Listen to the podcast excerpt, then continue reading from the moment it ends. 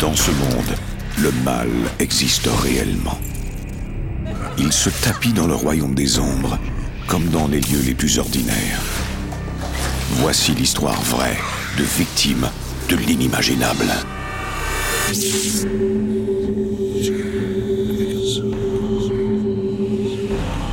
Entre notre monde et celui des esprits, il y a des portes. Quand celles-ci s'ouvrent, nos pires cauchemars peuvent devenir réalité. Ron et Nancy Stallings croient avoir trouvé la maison idéale, jusqu'à ce qu'un esprit malfaisant venu d'outre-tombe se mette à les attaquer.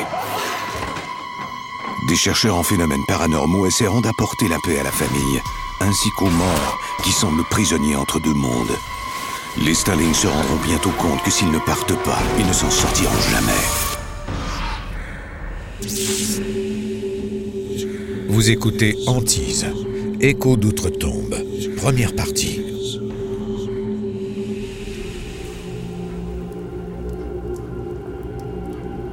Ron Stallings et Nancy Simocat sont en quête d'une nouvelle maison. Ils se marient dans moins d'une semaine.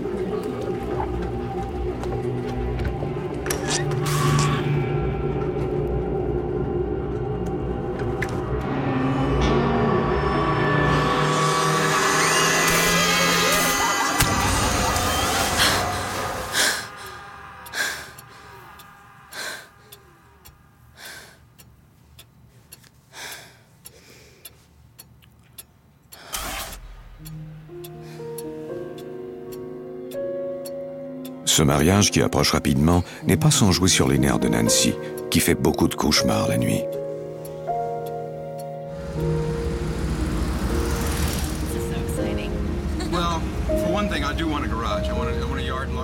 Ron et Nancy sont mariés depuis moins de mois quand ils commencent sérieusement à se chercher une maison.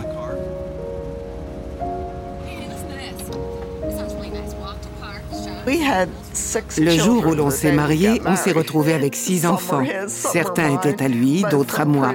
On les avait eus lors de mariages précédents. On avait donc besoin d'une grande maison qui pourrait tous nous accommoder. Et comme la plupart des jeunes couples, nous n'avions pas beaucoup d'argent.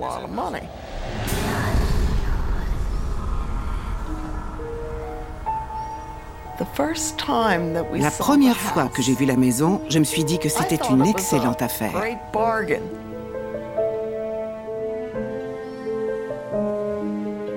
La propriétaire est une vieille dame. C'est son fils qui vend la maison. La maison était construite dans les années 20. C'est une grande et charmante demeure qui a besoin de quelques rénovations. Elle ne ressemble en rien à celle des cauchemars de Nancy. Et de façon étonnante, le prix demandé est nettement inférieur au montant que s'étaient fixé les Stallings. La maison est inhabitée depuis un an. Elle doit être repeinte et a besoin de quelques réparations. Mais pour Ron et Nancy, elle est parfaite. Ils achètent la propriété. Moins de deux mois plus tard, la famille emménage.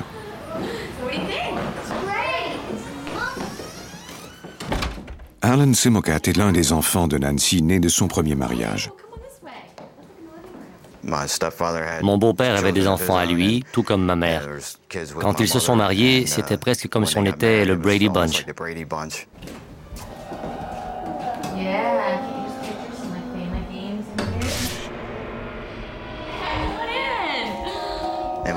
C'était très grand, plus grand que ce à quoi j'étais habitué. Mais à part cela, la maison semblait normale, elle était simplement vieille. Pour cette famille reconstituée, le déménagement dans cette maison semble le signe annonciateur de lendemain prometteur.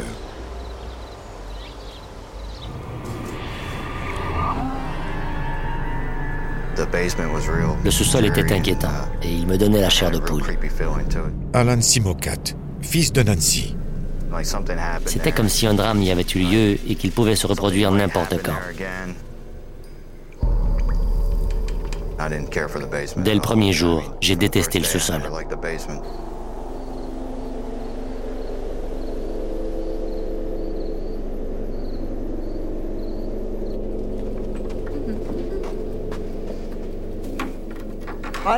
J'ai décidé d'ouvrir quelques fenêtres.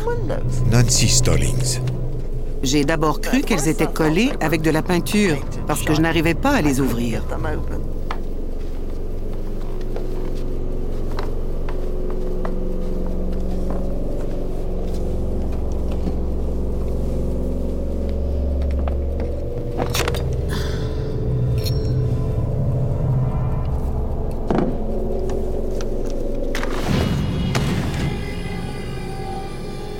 Je me suis alors demandé pourquoi les gens avant nous les avaient cloués avec de gros clous.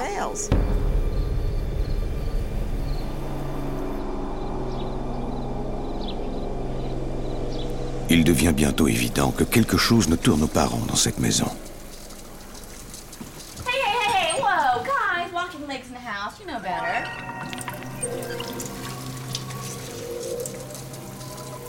Les robinets s'ouvraient et se fermaient tout seuls. De quelle façon, je n'en avais aucune idée. Mais je me disais que c'était sans doute parce que c'était une vieille maison.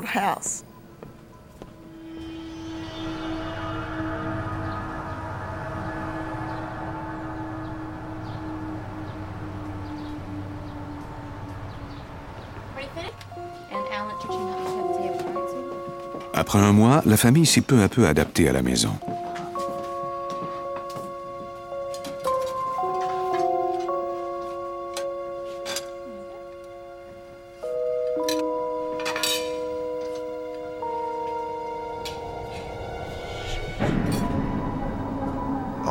Tout à coup, la vaisselle s'est mise à bouger. Pas seulement deux assiettes qui tombent l'une sur l'autre dans les gouttoirs à vaisselle, c'est tous les gouttoirs qui se déplaçaient sur le comptoir. On s'est regardé en se demandant si on avait bien vu ce qui venait de se passer. Pour ne pas effrayer les autres, Nancy se garde bien de parler de ce qui vient d'arriver. Mais son fils, lui, ne pense qu'à ça. J'étais complètement renversé et je n'en reviens toujours pas. L'été cède sa place à l'automne. Les jours raccourcissent et les nuits, elles, s'allongent. Alan et son jeune frère partagent la même chambre à coucher.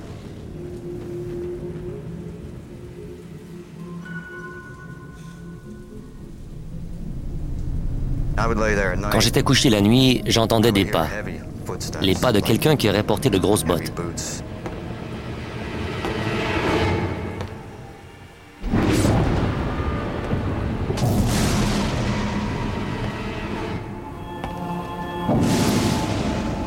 Je l'entendais monter l'escalier.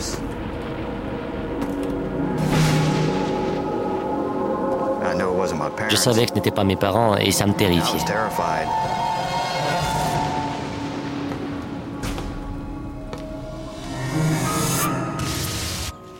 Quelques semaines s'écoulent sans incident et les inquiétudes de Nancy disparaissent peu à peu. Les amis et parents de Ron et Nancy viennent leur rendre visite, heureux qu'ils aient déniché une si bonne affaire how you doing? To see you. Go, come on in. Mon cousin Bill, qui était avocat, nous a rendu visite.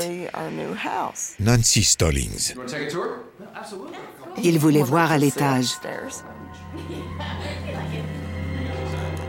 Il a monté la moitié de l'escalier.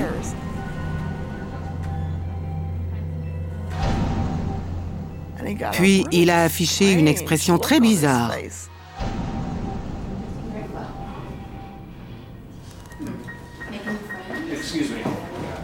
Il a dit qu'il n'avait pas le temps de continuer sa visite.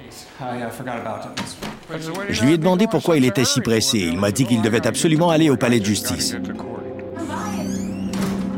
Bill leur expliquera plus tard qu'il a été pris d'une terreur soudaine. Il ne reviendra pas avant plusieurs mois.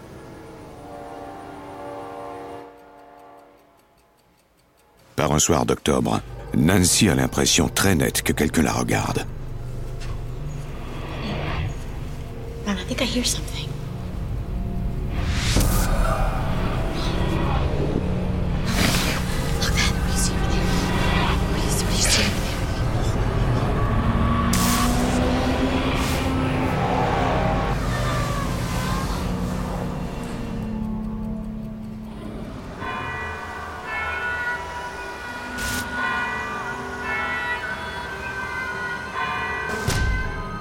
Dans l'espoir de trouver un sens à tous ces phénomènes inexplicables, Ron décide d'en parler à son oncle. Mon oncle était prêtre.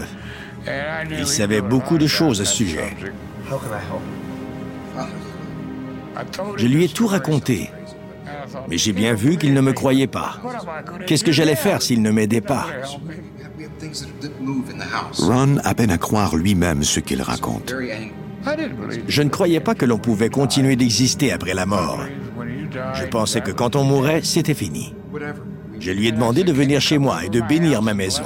Il a dit bien sûr, et j'ai dit oui, mais quand? Il a dit dans environ deux semaines. Je lui ai répondu que je ne pouvais pas attendre aussi longtemps. Jerry a dit, entendu, je vais y aller cet après-midi.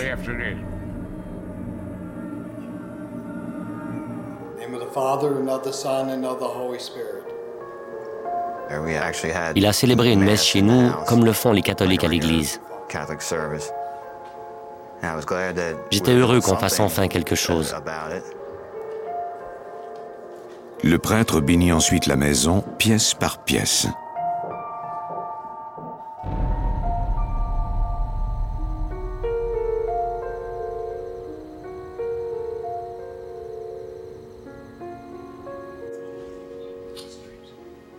J'espérais que ça réglerait nos problèmes.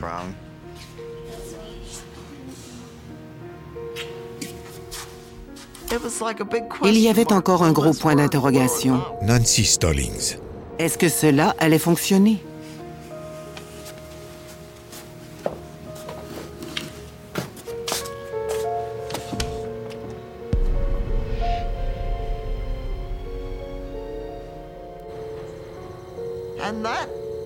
Nuit suivante a été très paisible et je me suis dit, peut-être que cela a vraiment fonctionné.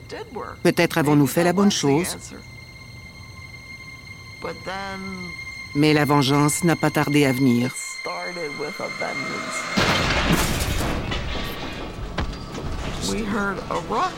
On a entendu tout un grabuge sur la galerie.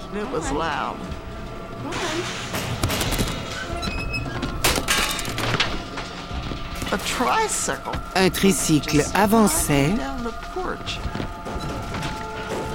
et il reculait tout seul.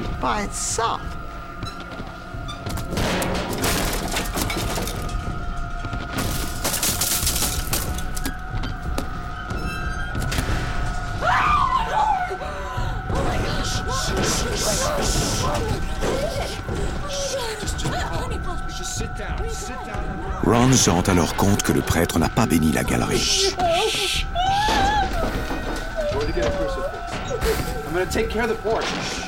Je ne savais pas ce qui arrivait. J'ai pris le crucifix en me disant que cela réglerait la situation.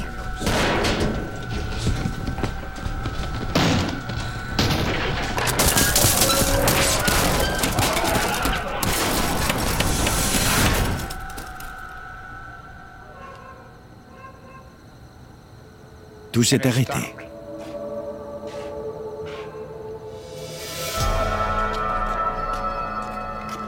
Terrifiés, les membres de la famille quittent la maison.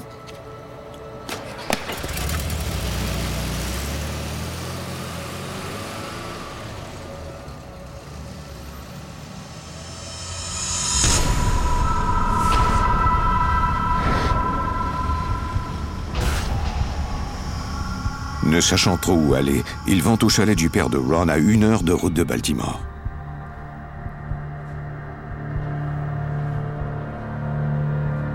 Le chalet, qui ne compte qu'une seule pièce, est cependant trop petit pour accommoder une aussi grosse famille. Il se trouve trop loin de l'école des enfants et du lieu de travail de Ron. Celui-ci sait bien qu'ils ne pourront pas rester là très longtemps.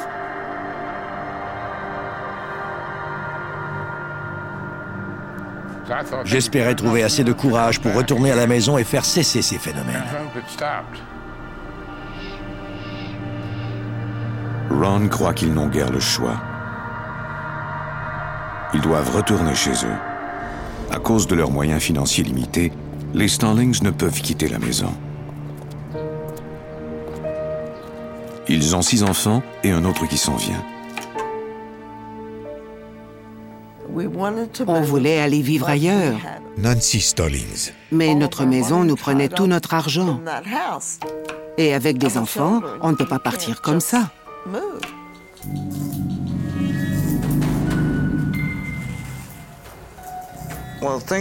Ça semblait suivre un cycle. Pendant une semaine ou deux, il y avait des phénomènes, tous les jours. Puis ça cessait pendant quelques mois. Au cours des mois suivants, les phénomènes cessent et Nancy espère que c'en est enfin fini. En 1967, elle donne naissance à une petite fille. Il s'agit de son premier enfant avec Ron. Nancy espère qu'elle aura un sommeil plus récupérateur à l'hôpital qu'à la maison. L'atmosphère dans la chambre a changé. Who's there? J'avais l'impression qu'il y avait quelqu'un dans la pièce. Who's there?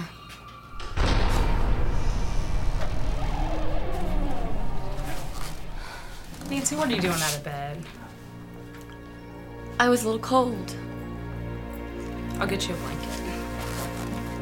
Pour Nancy, il ne fait pas de doute que ce qui hante sa maison peut la suivre n'importe où.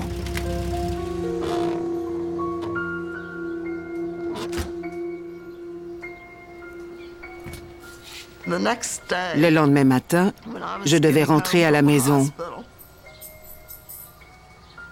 et j'étais à bout.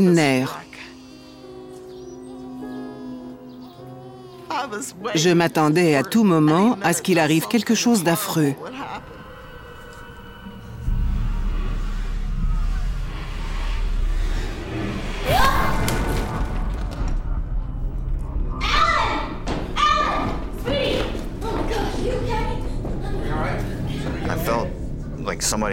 C'était comme si quelqu'un m'avait empoigné et m'avait littéralement poussé en bas des marches. Alan Simokat, fils de Nancy. Heureusement, il s'en est tiré avec seulement quelques égratignures.